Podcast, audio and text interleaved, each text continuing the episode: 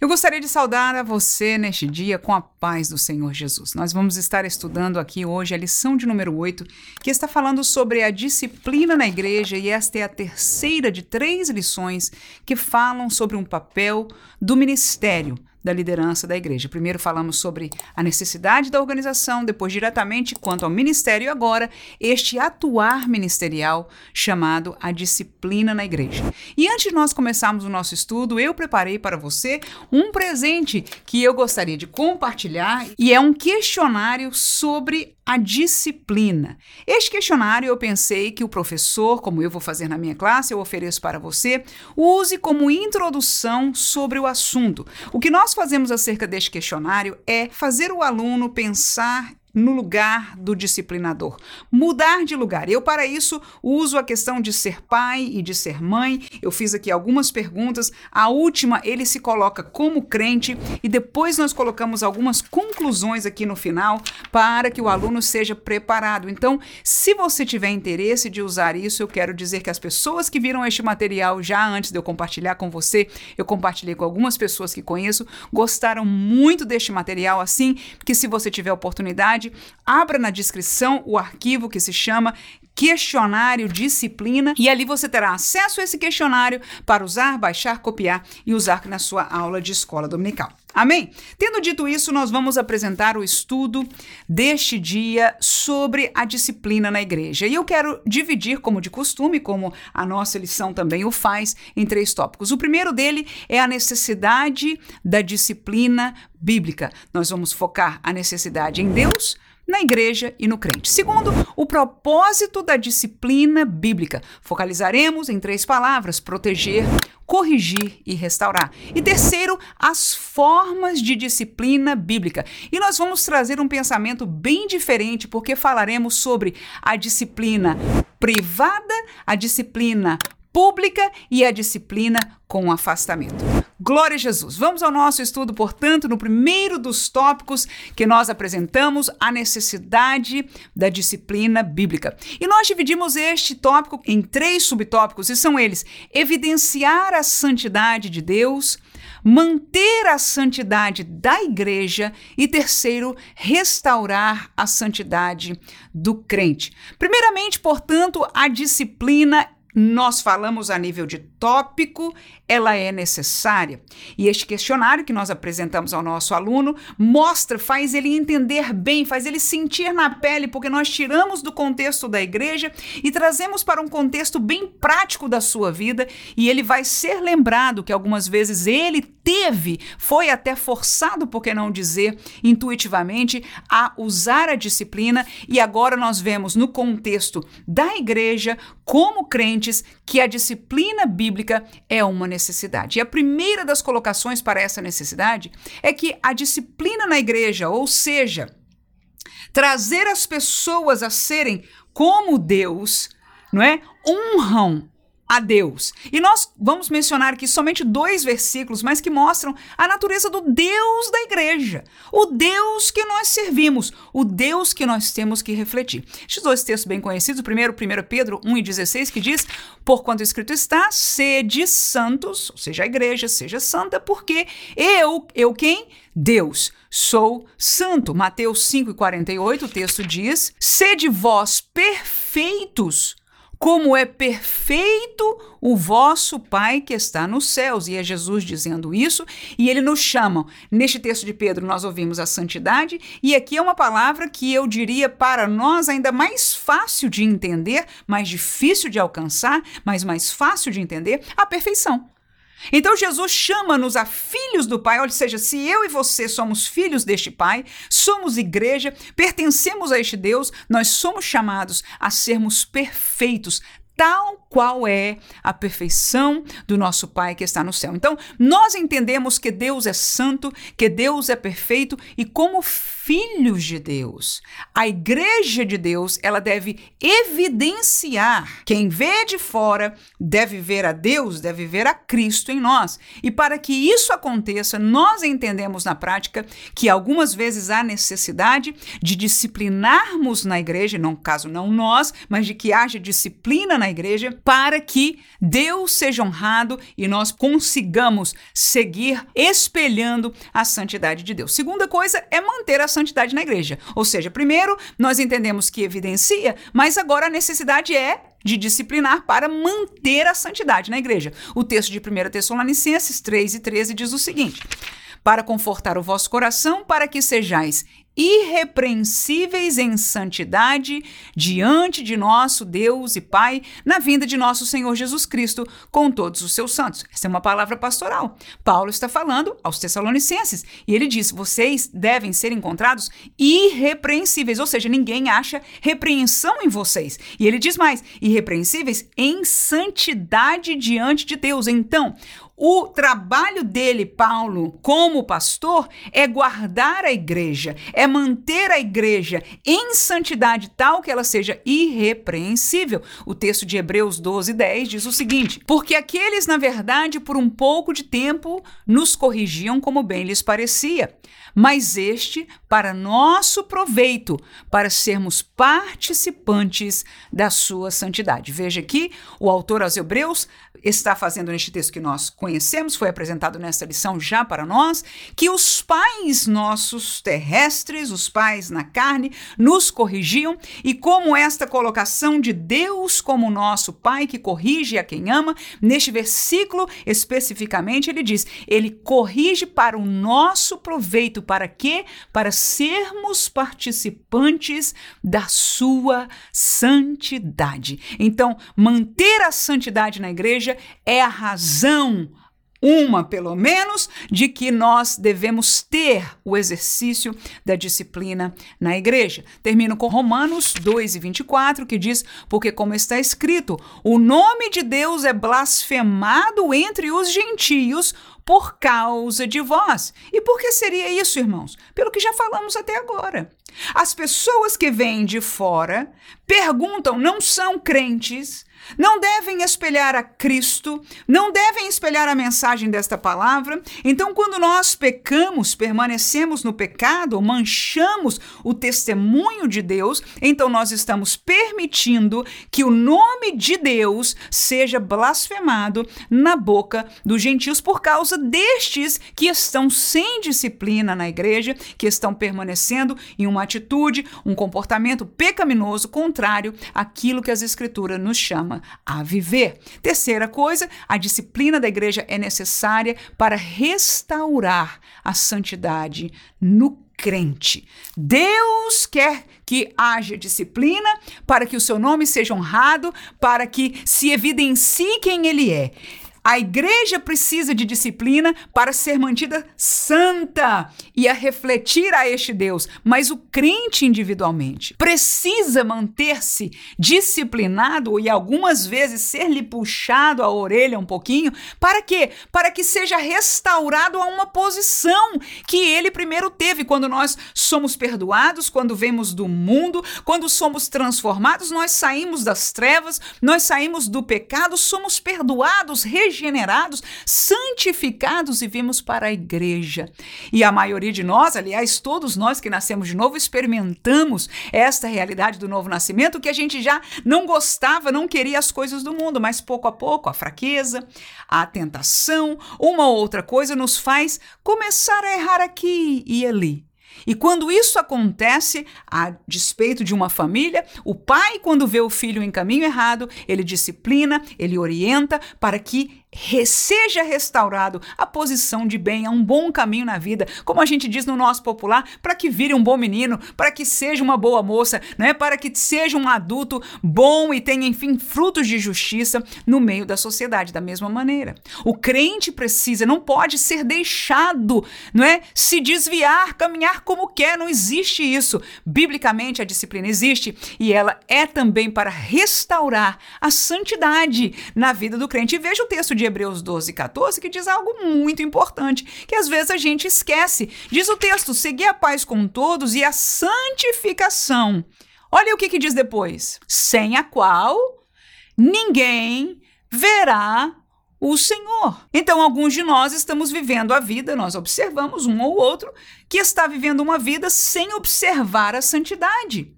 Sem buscar a santificação. Agora a Bíblia diz: quem vive sem santificação não vai ver ao Senhor. E aonde é que nós vamos ver ao Senhor? Na vida eterna. Ou seja, a santificação é porta de entrada, é o estreitar do caminho estreito que Jesus apresentou para nós. Por que, que o caminho é tão estreito? Jesus diz: não é por fiar e por entrar no caminho, na porta estreita, no caminho apertado. Por que ele é apertado? Porque é necessário ser santo, separado, obediente à palavra de Deus no caminho do Senhor. Veja o texto, segundo aos Coríntios, capítulo 7 e versículo 1, e o texto diz assim: Ora, amados, pois que temos tais promessas, purifiquemo-nos de toda a imundícia da carne e do espírito aperfeiçoando a santificação no temor de Deus. Então aí está a orientação pastoral de Paulo a quê, irmãos? Ao crente. Nós que temos essas promessas, nos purificar da imundícia. E a imundícia no espírito e na carne, na carne e no espírito, porque há imundícia em ambas essas posições. Veja que o espírito aí é com E minúsculo, o espírito do homem. A nossa realidade, nosso dia a dia, a nossa presença espiritual diante de Deus, que pode ser manchada pelo pecado, que pode ser manchada pelo caminho, pelas coisas que nós decidimos no nosso dia a dia, por onde nós estamos, como dizia o salmista, né? Bem-aventurado o varão que não anda, né? Que não se senta, que não se detém e assim por diante. Então, estes lugares muitas vezes têm sido a nossa escolha e a nossa santificação tem sido manchada. Mas a orientação é que alguém nos deve chamar a atenção. Aleluia! Não é para todo mundo. O questionário nós chamamos a atenção disso. Não é todo mundo na igreja que pode disciplinar, pelo contrário. Aleluia! Mas nós precisamos de alguém que tenha esta autoridade para disciplinar na palavra do Senhor, para que nós não nos percamos por aí, mas antes, se por acaso acontecer de nos desviarmos de alguma maneira, sejamos trazidos e restaurados de volta a esta santificação, como diz o texto de Coríntios, aperfeiçoando a santificação no temor de Deus. Eu termino este tópico com 1 Coríntios capítulo 11, versículo 32, que diz: "Mas quando somos julgados, somos repreendidos pelo Senhor para não sermos condenados com o mundo. Você se lembra onde você já ouviu este texto antes? Isso, na Santa Ceia. Este é parte do texto que nós geralmente lemos, algumas vezes menos versículos ou mais versículos, mas se ler o texto completo da Santa Ceia, escrito ali por Paulo aos Coríntios capítulo 11, né? Nós vamos ouvir esta palavra. Quando somos julgados, somos repreendidos pelo Senhor para não sermos condenados com o mundo. Ou seja, o ponto da disciplina aí é para não permitir nós chegarmos a voltar à condenação, a sermos condenados pelo nosso pecado e voltarmos a estar, não é? Enfim, sendo condenados com o mundo quando nós um dia conhecemos e começamos esta carreira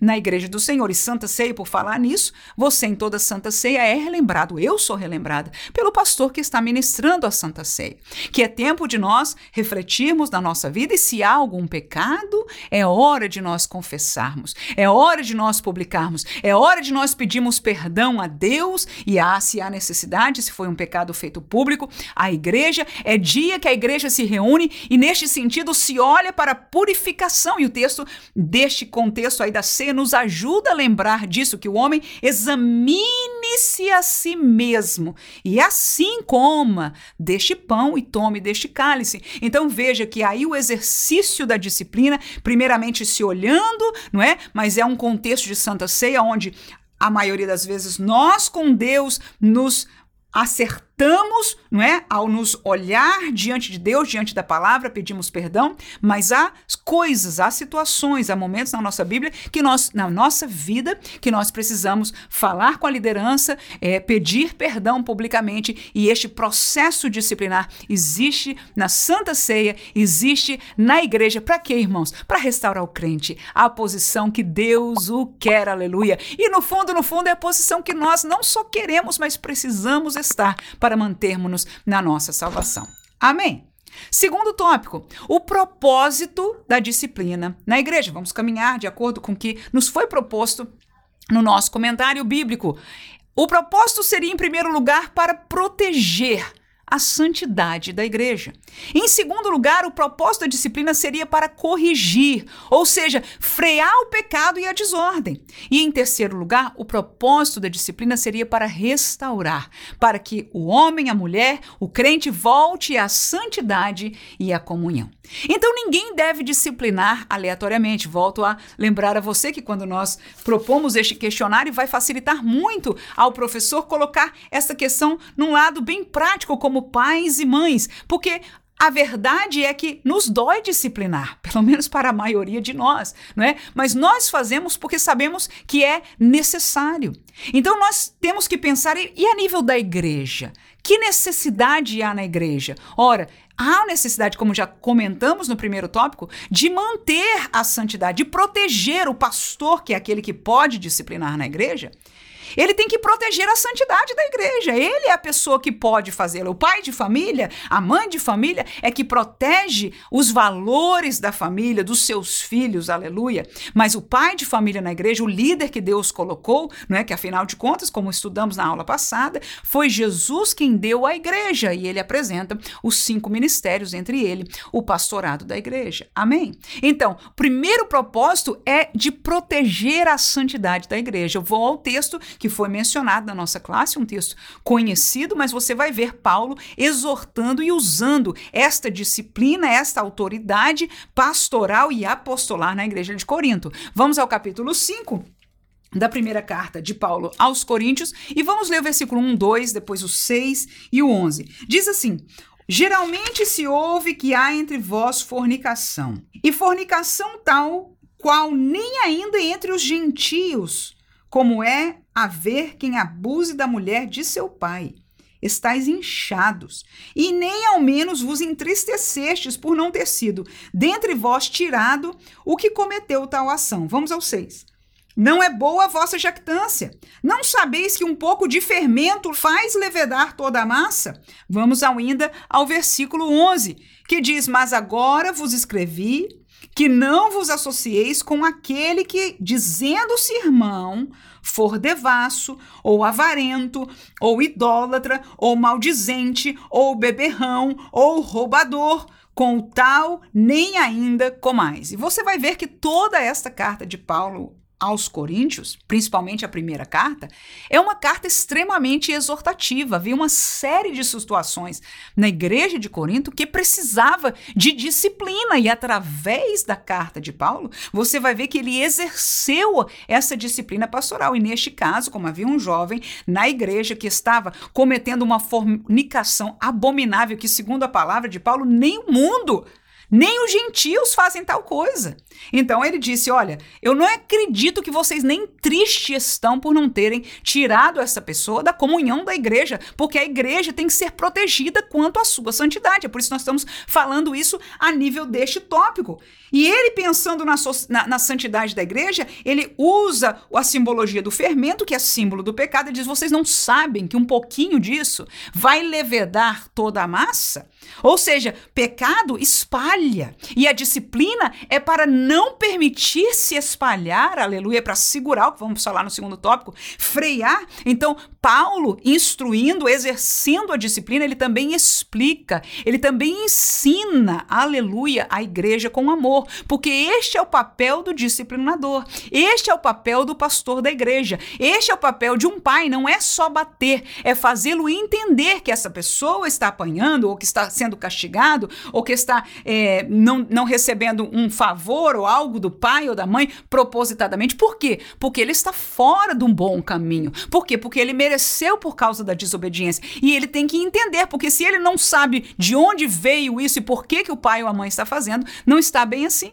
Mas Paulo aqui explica, fala, coloca para fora, fala abertamente do pecado e explica à igreja, inclusive. Vocês não sabem que o fermento vai passar, vai espalhar, que isso faz mal para toda a igreja? Ele está protegendo a igreja. E aí ele diz, ah, no final, nós lemos o versículo 11, né? E ele diz: e olha, eu, eu não estou querendo dizer, no 10, inclusive, disso, não quer dizer absolutamente que não, não se associe com os devassos do mundo, porque para isso seria necessário sair do mundo. Ele diz: não é que eu quero que vocês não fiquem perto desta podridão do pecado em relação ao mundo, porque se você trabalha lá, vai ter gente assim. Mas que vocês, como igreja, olha ele cuidando da santidade da igreja. Que vocês, crentes, não se associem com aqueles que se dizem irmão, que estão se dizendo irmão, que está escrito no versículo 11, mas for devasso, avarento, idólatra, maldizente, beberrão. Ou seja, uma vida de pecado. Então, quando a igreja participa, ou seja, a igreja neste sentido é chamada a participar no projeto de disciplina passivamente. Quem disciplina ativamente é a liderança, é o pastor da igreja. Mas passivamente a igreja não comunga com o pecado. A igreja não vai atrás do disciplinado tomar cafezinho e dizer que está tudo bem. Nós não podemos fazer isso. Paulo aqui nos chama atenção pelo Espírito Santo de Deus a dizer não, não se associe e até diz não vá tomar cafezinho com ele. Eu falei do cafezinho, mas Paulo diz com o tal nem ainda com mais. Está aí, irmãos. Bíblia sagrada, orientação de Deus. A pessoa tem que sentir tem que entender que a igreja é santa e que ele ou ela está em pecado, está manchando a igreja. Aleluia. E quando nós ajudamos passivamente nesta disciplina, é para o bem desta pessoa, porque toda disciplina deve ser para bem, para restauração, como já dissemos, do crente voltar ao lugar de Deus para eles. Efésios capítulo 5 é um texto que fala do desejo de Deus em relação à igreja, já que estamos falando da proteção à santidade da igreja. Efésios 5, versículo 25 ao 27 diz: Vós maridos, amai vossa mulher, como também, ao ponto aí que nós vamos chegar, Cristo amou a igreja e a si mesmo se entregou por ela para o quê? Isso a santificar, purificando-a com a lavagem da água pela palavra, para apresentar a si mesma igreja gloriosa, sem mácula, nem ruga, nem coisa semelhante, mas o que, irmãos? Santa e irrepreensível. Isso é o que Deus fez pela igreja, o querer de Deus. Jesus deu a sua vida para ela e obra nela e dá dons a ela e abençoa ela e dá obreiros e ministério a ela e dá dons espirituais a ela. Ele dá tudo por quê, irmãos? Ele se entregou por ela. Para quê? Para devolver a si mesmo um dia. Aleluia, estes remidos. Santa irrepreensível. Mas para se manter santa e irrepreensível, para ficar sem mancha, sem mácula, sem ruga, o que, que acontece? Muitas vezes é necessário a disciplina. Então nós aprendemos aqui, mais uma vez estabelecido pelos textos bíblicos, que o propósito da disciplina é proteger a santidade da igreja. Segundo propósito é corrigir. É frear o pecado, é frear a desordem. Só pai pode corrigir na, na casa né? Às vezes eu digo aqui na minha casa, bater nenhum dos dois, eu tenho dois filhos, pode bater no outro, não pode, não dou direito. Não dou direito, só quem bate é pai e mãe, né? Quando é necessário nos dói às vezes mais do que a eles, mas quando é necessário, só mãe que pode castigar e etc. Vocês podem se brigar e etc., mas não pode. Então, mas quem corrige, aleluia, está freando a desordem, para que a nossa casa não vire uma desordem, a ordem. ao pai, o lugar do pai, ao lugar da mãe, ao lugar dos filhos, e cada um deles tem que ser corrigido, freados os seus erros, para que haja ordem, para que haja paz, para que haja bênção no nosso lar. Da mesma maneira, isso existe na igreja. Segundo Timóteo, capítulo 4, versículo 2, o texto diz que pregues a palavra enches a tempo e fora de tempo. Aí Paulo continua dizendo a, Timóteo: redarguas, repreendas, exortes com toda longanimidade e doutrina. Ou seja, seja paciente, porque haja exortação, haja culto de doutrina, haja é, é, colocações, ajuda a igreja para permanecer. Quem de nós não sabe, irmãos? Uma igreja que não é doutrinada, que não é chamada atenção, que não é disciplinada, acaba como, irmãos, por favor? Nós mesmos estamos dizendo, estamos vendo, irmãos, a igreja que nós olhamos que nós não reconhecemos mais como igreja do Senhor Jesus Cristo. E por quê? Porque a falta de disciplina. Esta igreja, estas pessoas não vão ser apresentadas santas e irrepreensíveis diante de Deus.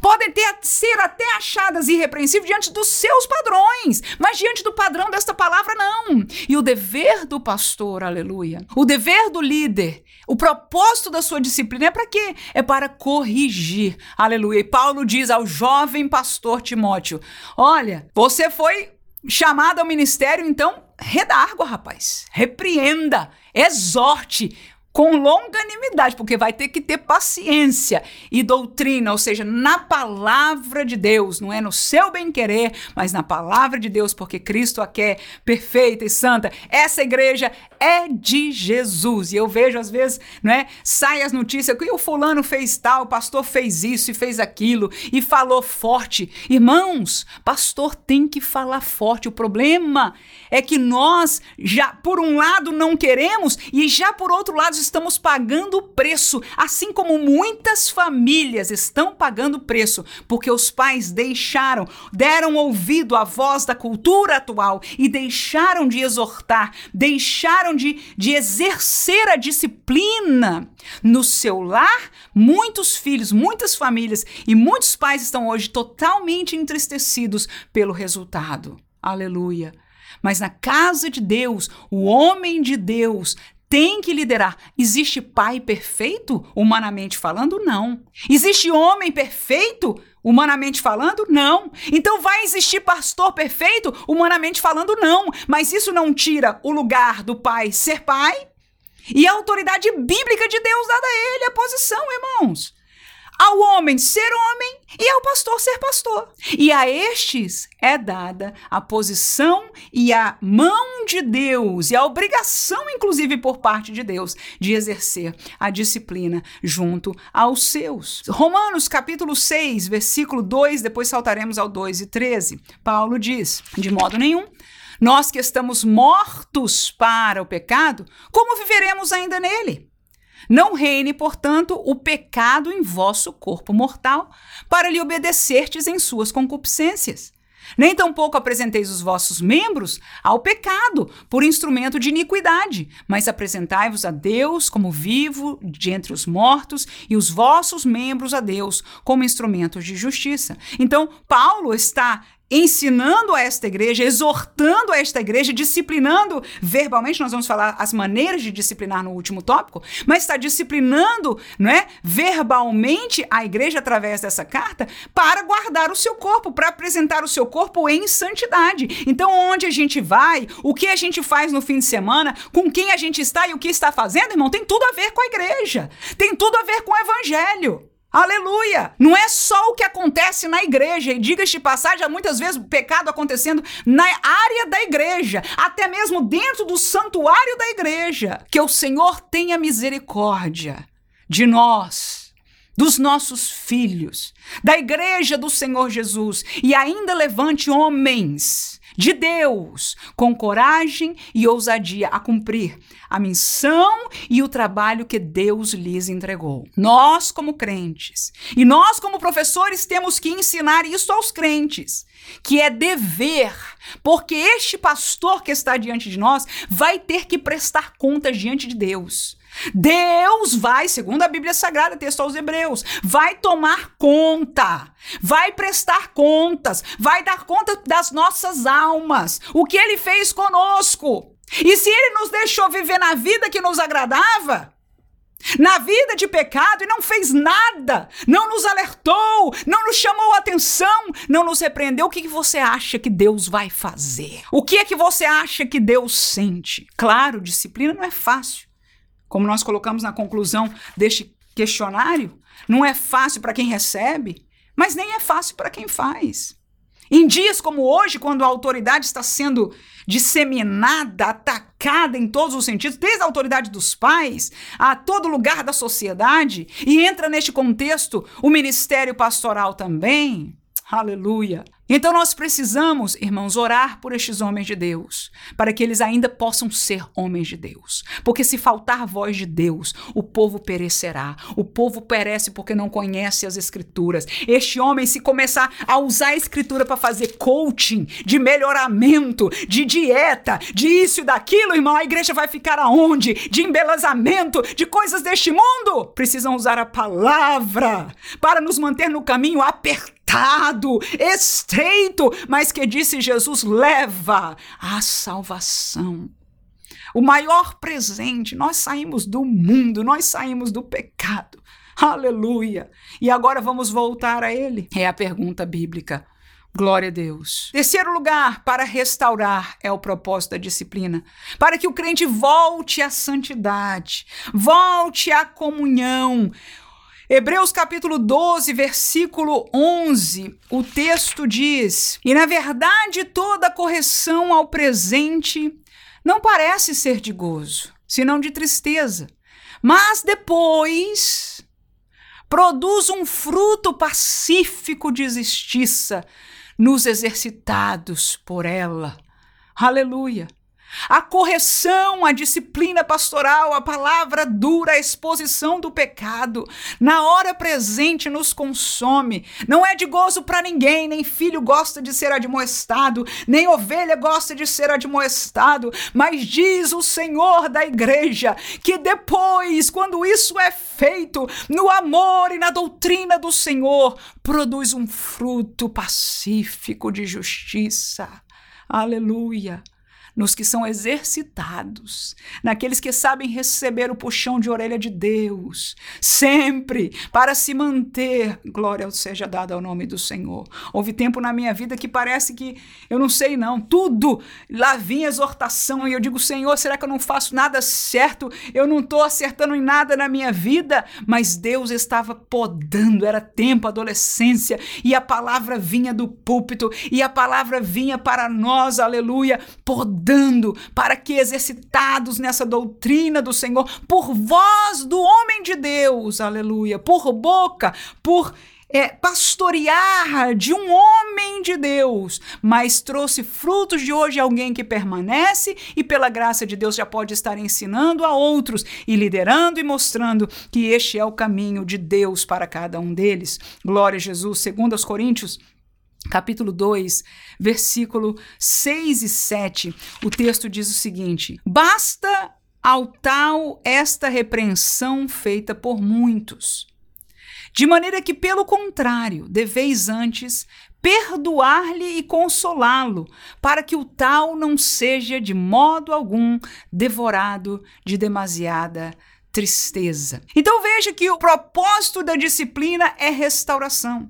E você leu comigo aquele caso que Paulo expôs na primeira carta a, aos Coríntios, dizendo daquele rapaz que fez uma abominação e mandou que ele fosse retirado da comunhão da igreja. Mas nós vemos agora nesta segunda carta que o pessoal cumpriu a risca pela palavra de Paulo, que ele diz: olha, não basta a repreensão, de maneira que vocês tenham que perdoar e consolar ele para que ele não seja devorado de demasiada tristeza. Ou seja, ele está dando fruto de que está arrependido, ele está dando fruto de que quer ser reconciliado, mas agora o pessoal da igreja levou tão a sério a palavra do apóstolo que diz aqui: de jeito nenhum você é um pecador e etc. E estava tudo com o coração fechado. E aí Paulo ensina: não, a disciplina ela deve ser forte, ela deve vir de Deus, aleluia. O homem de Deus disciplina da parte de Deus. No entanto, ela é para restauração. Se o homem está dando fruto, já cumpriu o tempo, já entendeu, já está fruto, quer voltar à comunhão, recebam-o com amor, perdoe, console esse miserável, esse triste, aleluia. Receba com alegria e vamos festejar, porque ele voltou à comunhão do Senhor. Nós não temos alegria alegria que ninguém se perca, pelo contrário, mas vai se perder se não fosse disciplinado. Ele estava no caminho de perdição, mas porque foi disciplinado, foi restaurado e voltou à comunhão, este é o propósito da disciplina. Amém? Estamos adiante de nós com o terceiro tópico. Como se deve disciplinar biblicamente? E nós vamos colocar coisas interessantes. Ela pode ser uma correção verbal feita privadamente, uma correção verbal feita publicamente e pode ser uma correção verbal com um tipo de afastamento da comunhão da igreja. Amém? Mas antes de nós comentarmos e lermos os versículos deste tópico final, eu gostaria de convidar a você a estar conosco na live do nosso sábado. A cada sábado, às 21 horas, horário de Brasília, nós estamos aqui no YouTube ao vivo trazendo algo que seja de acrescentar para você, de preparação para você que é professor de escola dominical. E neste sábado, dia 24 de fevereiro, nós vamos fazer uma live com este seguinte tema: Educados mas desrespeitosos. Como cultivar um ambiente de ensino respeitoso. E neste sábado, então, nós vamos estar compartilhando com você algo que acontece conosco, professores de escola dominical inconscientemente. Não é proposital, nós não queremos fazer, mas muitas vezes, na nossa sala de aula, nós estamos sendo de alguma maneira desrespeitosos para com o nosso aluno, com os nossos alunos. E nós vamos entender isso sobre uma perspectiva bem diferenciada. Eu gosto e aprendo muito quando nós conseguimos trocar o lugar um com o outro. Quando a gente se coloca no lugar do líder, quando a gente se coloca no lugar do pai, quando a gente se coloca no lugar do professor, quando a gente se coloca no lugar do aluno. E nesta perspectiva, nós vamos estar compartilhando com você algumas dicas, alguma, algum entendimento que vai te ajudar a ter uma classe, mudar a realidade na sua sala de aula. Você vai ver na prática que vai fazer um efeito fantástico na vida dos seus alunos, aqueles que têm participado das nossas lives do sábado,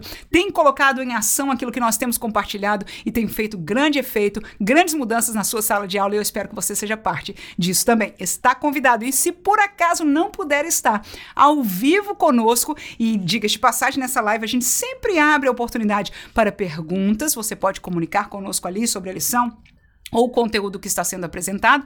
E a professora Vânia também tem trazido a cada sábado a exposição sobre uma das igrejas bíblicas. E ela vai estar falando nesse sábado 24 sobre a igreja da Galácia. Mas se você não puder estar ao vivo, este vídeo fica automaticamente gravado e disponibilizado pelo YouTube. Eu espero que você possa assisti-lo. Vamos aos nossos subtópicos, portanto.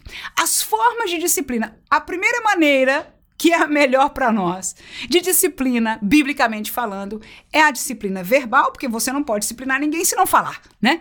Mas privadamente. E eu vou ler alguns textos bíblicos, 1 Timóteo capítulo 5, versículo 1 e versículo 2. O texto diz: Não repreendas asperamente os anciãos, mas admoesta-os como a paz, aos mancebos como a irmãos, às mulheres idosas como a mães, às moças como a irmãs, em toda a pureza.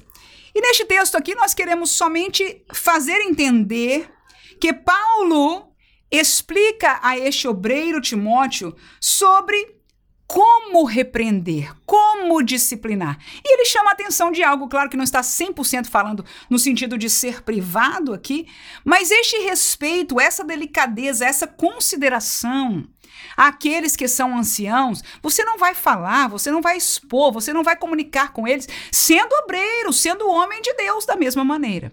Então, essa delicadeza, este cuidado, este amor, né?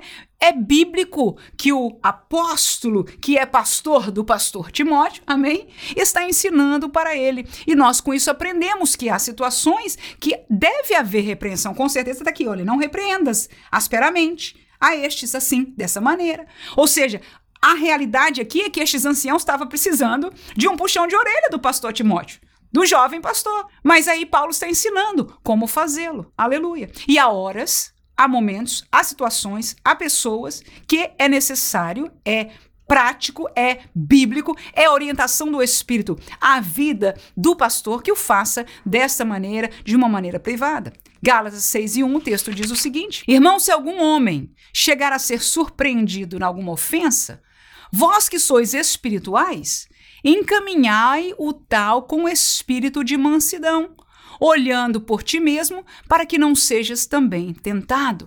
Então, aí mais uma palavra de orientação aos que estão na igreja, claro, aí é colocado ao público, mas que nós aprendemos, foi inclusive mencionado pelo comentarista, este texto, que nós que somos espirituais, e sem dúvida alguma, um pastor da igreja que exerce, não é, a disciplina, é a pessoa mais, neste sentido, capacitada espiritualmente, que encaminhe o tal, aleluia, que ensine, que repreenda o tal, com o espírito espírito de mansidão. Então há horas, há momentos, há casos que a correção deve vir privada e tranquila e mansa. Mateus capítulo 18, versículo 15, na verdade este texto nós vamos usar é de Jesus, nós vamos usar o 15, o 16 e o 17 nestes três subtópicos porque fica muito próprio. Olha lá. No versículo 15 o texto diz assim: "Ora, se teu irmão pecar contra ti, vai e repreende-o entre ti e ele só. Se te ouvir, ganhaste a teu irmão. Então, essa é a primeira experiência.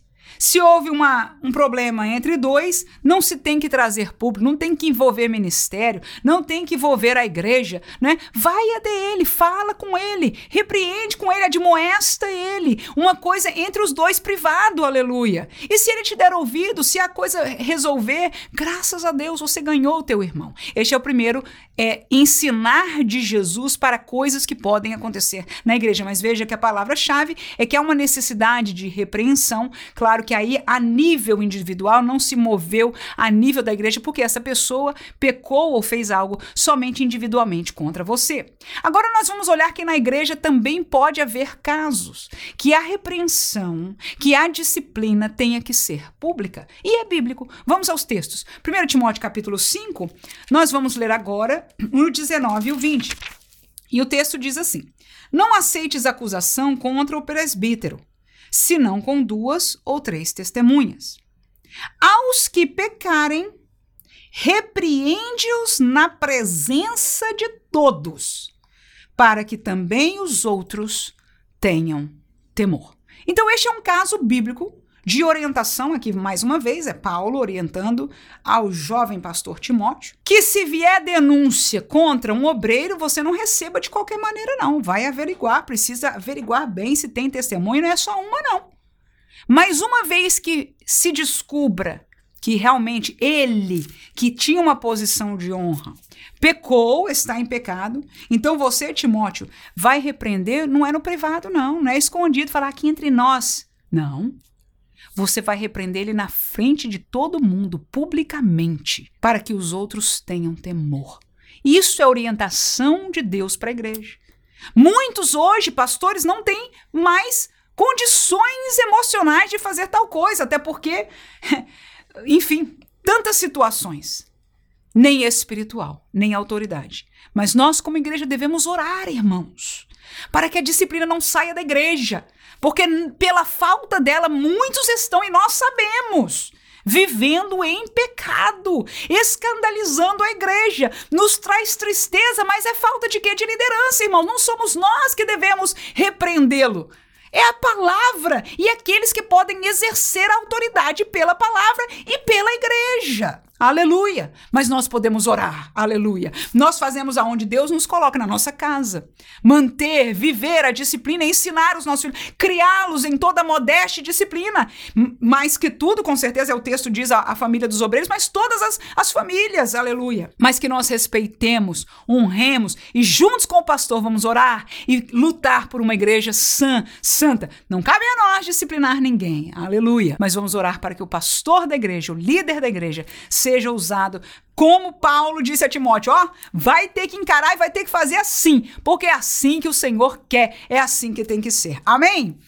Próximo texto, Gálatas, capítulo 2, versículo 11 e 12. O texto diz: E chegando Pedro a Antioquia, lhe resisti na cara, porque era repreensível. Porque antes que alguns tivessem chegado da parte de Tiago, ele comia com gentios. Mas depois que chegaram, foi se retirando, se apartou deles, temendo os que eram da circuncisão. O que aconteceu, irmão? Paulo foi se encontrar com os outros discípulos, né, com Pedro, e quando viu o que Pedro estava fazendo, ele falou na cara de todo mundo, na frente de todo mundo, ele expôs que disse: "Que negócio é esse, Pedro?" Expôs o pecado de Pedro. Você ontem tá comendo com gentil, tá com todo mundo, agora chegou Tiago aqui que é da circuncisão, com os irmãos da circuncisão, e você já não está chegando perto do gente. Que negócio é esse? Isso é falsidade. Obreiro não pode ser falso. O que, que Paulo fez? Na cara, irmãos. Ele diz aí, eu resisti a Pedro, aleluia, na cara. É publicamente, claro que na ousadia do Senhor da palavra, no zelo pela igreja, irmão. Porque na igreja não pode ter falsidade entre os obreiros. Nós temos que ser sinceros. Mas para isso tem que ter caráter espiritual. E nós precisamos orar pela liderança. E nós precisamos respeitar a liderança, porque quanto mais nós desrespeitamos, mais nós desfazemos e não vai ter. Qualquer dia não vai ter mais pais líderes em suas casas. Qualquer dia não vai ter mais pastores líderes na igreja. E não é só por eles, porque se perderam, é por nós que não aceitamos. E os crucificamos e jogamos pedra e não aceitamos mais nenhuma sorte de liderança. Então, nós somos parte disso, por orar, por aceitar, por estar ao lado daquilo que é justo e é certo. Não só para crucificar, para ser o primeiro a lançar a pedra na coitada que adulterou, não! Porque não é para matar, aleluia é para restaurar. Mas o pecado não pode ser encontrado no nosso meio. E há momentos que o líder tem que ser usado para fazer na cara. E muitas vezes, quando ainda faz, está os crentes por trás falando mal. Ele não podia ter falado assim com ele. Ai, jamais ele podia ter feito isso com ela. O que, irmãos? É para o bem ou não é para o bem dele ou dela? Ou nós não entendemos mais a verdade bíblica da disciplina? E não é à toa que muitos já perderam a coragem, prefere ser pastor coach, pastor para frente e continuar ganhando seu salário e ainda sobreviver a sua vida e o seu ministério que agora já está aqui mesmo, já viveu tantos anos, o que, que vai fazer agora? Vai voltar para procurar trabalho fora? Aleluia! Já sofreram, já choraram. Que Deus nos guarde a sermos juntos como igreja, a orarmos pela nossa liderança, a orar pelo ministério, a orar por aqueles que caíram, que já estão corruptos. Nós precisamos levá-los diante de Deus para que assumam ainda a posição que Deus lhe chamou, como lemos na classe passada, Efésios 4 e 11, e ele deu uns para, foi Jesus quem deu. Jesus deu para a igreja o ministério, para ser liderança, como diz os dons. A quem é de ministrar que seja, quem é de repartir que faça, quem é de liderar que lidere. A vocação que lhe foi dada você tem que fazer, e aos pastores eles têm que pastorear, que liderar, que cuidar, que limpar, que guiar e que repreender na hora certa e necessária. Mateus 18, como nós falamos, este texto tem três versículos que Jesus falou. O primeiro é: se aconteceu entre os dois, vai lá ter com ele, resolve o problema. Se ficou, tudo bem, tá tudo certo. Mas no versículo 16 diz Jesus: Mas se não te ouvir, leva ainda contigo um ou dois para que pela boca de duas ou três testemunhas toda palavra seja confirmada. Ou seja, mesmo a nível de membros, que é o tópico ou ponto que Jesus está falando, há momentos que tem que ser público. A pessoa não te deu ouvido, ele está em pecado, há uma situação. Então também não abra a bocona para todo mundo, vai na, na, na, mídia social e dizer, ah, ele é um pervertido. Não, irmãos. Chame alguém idôneo, alguém que ama, alguém que queira restauração, um crente. E diga um ou dois, vamos comigo falar com o irmão fulano. E vai, ele, é o que a Bíblia diz. Irmãos, dificílimo para nós. Também a gente não quer mais saber disso, não. Nós estamos igualzinho. Dizer, o quê? Eu vou me meter nisso? Cada um que dê conta para Deus a sua vida. Mas Jesus diz que a gente tem que fazer isso, e aí? Então vamos orar por nós mesmos também. Não é que nós estamos disciplinando a ninguém, pelo contrário mas nós estamos usando, fazendo o que a palavra nos chama e conversar com a pessoa e dizer: olha, não está bem que você viva assim. Em amor, está admoestando, conversando na palavra. E agora, depois que ele não ouviu, com mais um, duas ou três testemunhas, diz: olha, eu trouxe esses irmãos para o teu bem, entenda isso, por favor. Vamos orar aqui. Enfim, aquilo que Deus nos guia. Na verdade, até para mim, quando eu falo disso, eu falei: meu Deus, será que eu, eu poderia fazer isso? Será que eu conseguiria atuar desta maneira? Que Deus me ajude, que Deus me guarde. Porque às vezes a gente vive e convive com situações como essa.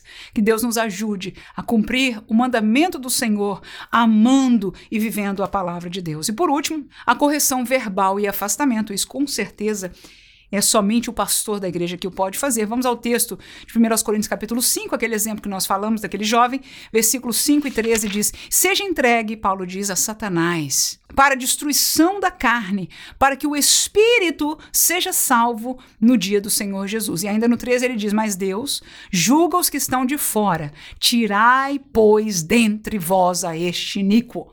Então Paulo trouxe esta orientação esta disciplina e disse: olha, este rapaz tem que ser tirado da comunhão da igreja. E foi isso que ele fez. E olha, a palavra foi bem interessante, forte. Ele diz: seja entregue à mão de Satanás. Ou seja, o mundo é lugar de Satanás. O pecado é lugar de Satanás. Que ele vá.